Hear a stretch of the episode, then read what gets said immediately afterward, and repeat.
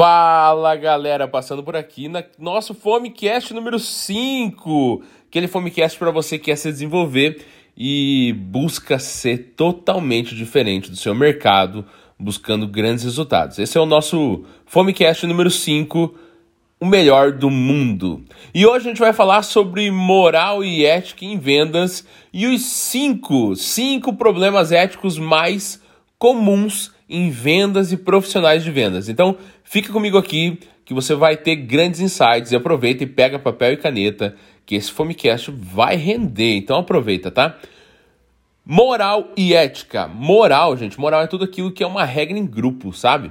É tudo aquilo que a sociedade, que o meio determina que você faça, não necessariamente que você seja assim. Mas, por exemplo, a moral diz que você não pode furar fila. Então, se tem alguém olhando, você não fura fila. Mas se as pessoas se distraem, você acaba furando. Isso passa a ser ética. Ética é tudo aquilo que eu faço e que determina os meus valores individuais. É os valores que o indivíduo possui.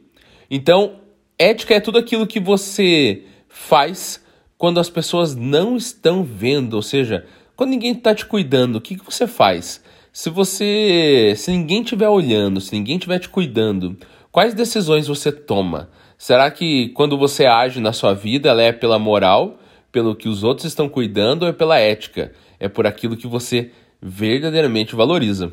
E aí eu vou contar uma história. Uma vez, eu viajo bastante, talvez você que está aí me ouvindo também. E, e uma vez a gente teve que parar num, numa dessas barreiras de estrada e tal, né? E aí a gente parou e em determinado momento, um dos espertinhos que cansou de, furar, de ficar na fila decidiu furar a fila e passou pelo acostamento, todo engraçado, todo feliz, dizendo: Olha só, vocês que estão parados aí são tudo besta, porque eu consegui uma forma aqui de, de chegar mais rápido no meu destino. Só que ele não sabia o que tinha à frente, nem a gente, né? Lá na frente, nesse, nesse lugar que estava tendo essa barreira, que era um, uma barreira no asfalto, além de ter uma barreira de reforma do asfalto, tinha acontecido um acidente e eles estavam tirando um caminhão de lá. E a polícia rodoviária estava lá. Ou seja, esse espertinho não conseguiu ter o sucesso. Isso está ligado à ética dele, né? Não interessa, ele vai fazer porque os valores dele são diferentes do que a grande maioria. Então, ética é tudo aquilo que você faz quando as pessoas não estão vendo. A ética dele é tão poderosa que nem a questão moral foi capaz de segurar esse cara. É, a questão moral não segurou e ele mesmo assim foi lá e fez. Então vamos lá agora com o nossos cinco, os nossos, né? Cinco problemas éticos mais comuns em vendas. Segundo o Instituto Felipe Silvestre, na mais baseada experiência de mais de 10 anos dando aula, dando consultoria e contribuindo para grandes empresas, pequenas, médias empresas, clínicas e todo o segmento. Então, tudo isso que você vai ouvir agora, os cinco problemas éticos mais comuns, é baseado no Instituto Felipe Silvestre e na experiência de mais de 10 anos compartilhando e conquistando resultado dentro das empresas. Primeiro, vai lá, anota aí. Primeiro problema ético mais comum em vendas: qualidade abaixo do prometido, que é vender gato por lebre. É quando o vendedor oferece algo, mas não entrega. Eu preciso ser superior, eu preciso fazer um over delivery, que é entregar mais do que o meu cliente comprou, que o meu cliente investiu. Quando a gente fala nisso, a gente não pode ter um produto gasolina adulterada. E o que é você ter um produto gasolina adulterada, cara? É você ter ir lá no posto de combustível, pedir 40 litros pro seu tanque, do seu carro, e colocar em 30, 30 litros de gasolina e 10 de água. Isso verdadeiramente é você comprar gato por lebre.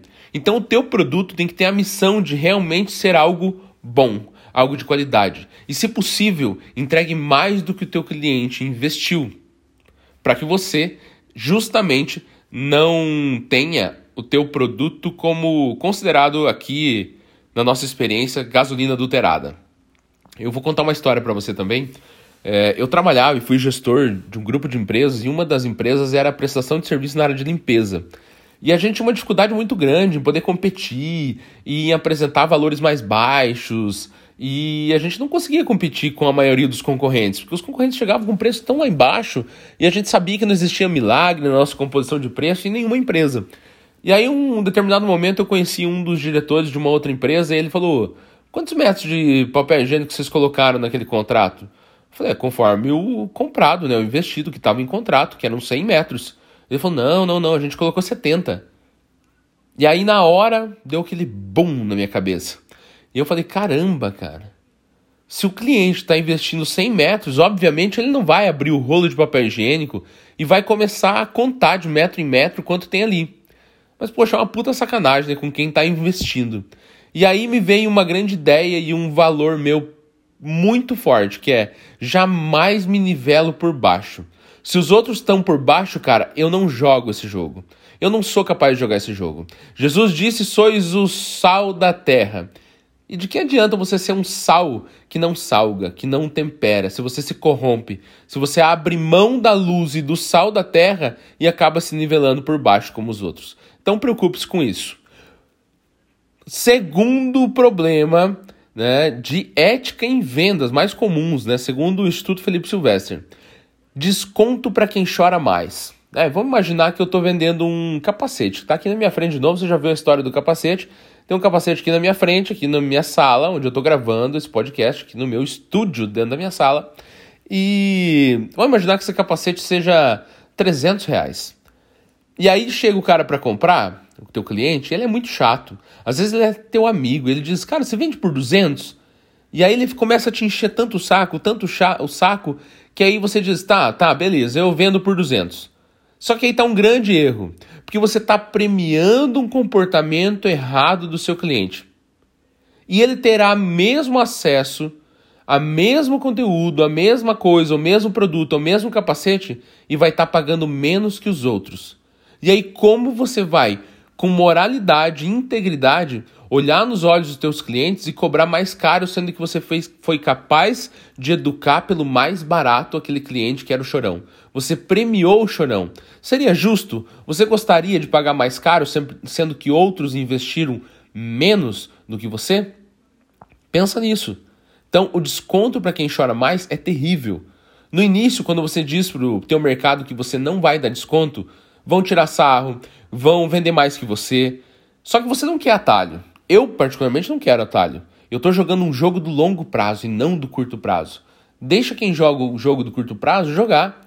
Ele vai jogar até um determinado ponto e vai acabar o jogo dele. Enquanto aqueles que jogam um jogo de longo prazo vão se manter firmes no negócio. Terceiro problema mais comum em ética em vendas: preços previamente combinados. Cara, fazer acertos. Isso está errado, né? Eu vejo é muito comum dizer, não, vamos acertar um precinho aqui, que aí a gente chega lá e fica mais fácil da gente negociar. Pô, que acerto? Não é assim. Por que, que existe acerto? Por que precisa fazer acerto?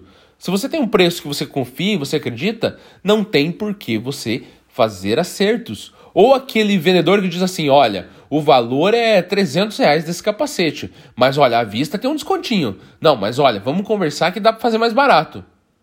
Por que então oferecer mais caro? Só porque a sociedade, o meio, a maneira que a gente educou o nosso cliente de forma errada, com que a gente foi educado, diz que todo segmento tem algo a ser exprimido, a ser retirado, um descontinho a mais? Será que é assim mesmo?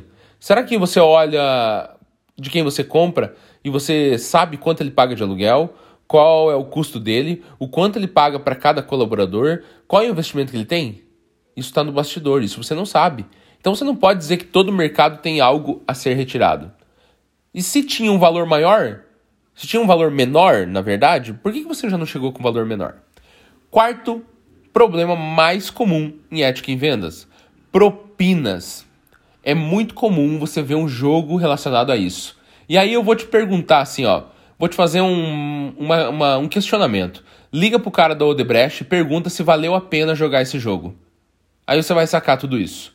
Isso existe na área de eventos, em alguns outros órgãos e tudo mais. Até na área de eventos para palestrantes também existe. Só que eu não jogo esse jogo. E aí eu crio uma blacklist de clientes que eu não atendo, porque eu não jogo o jogo do curto prazo.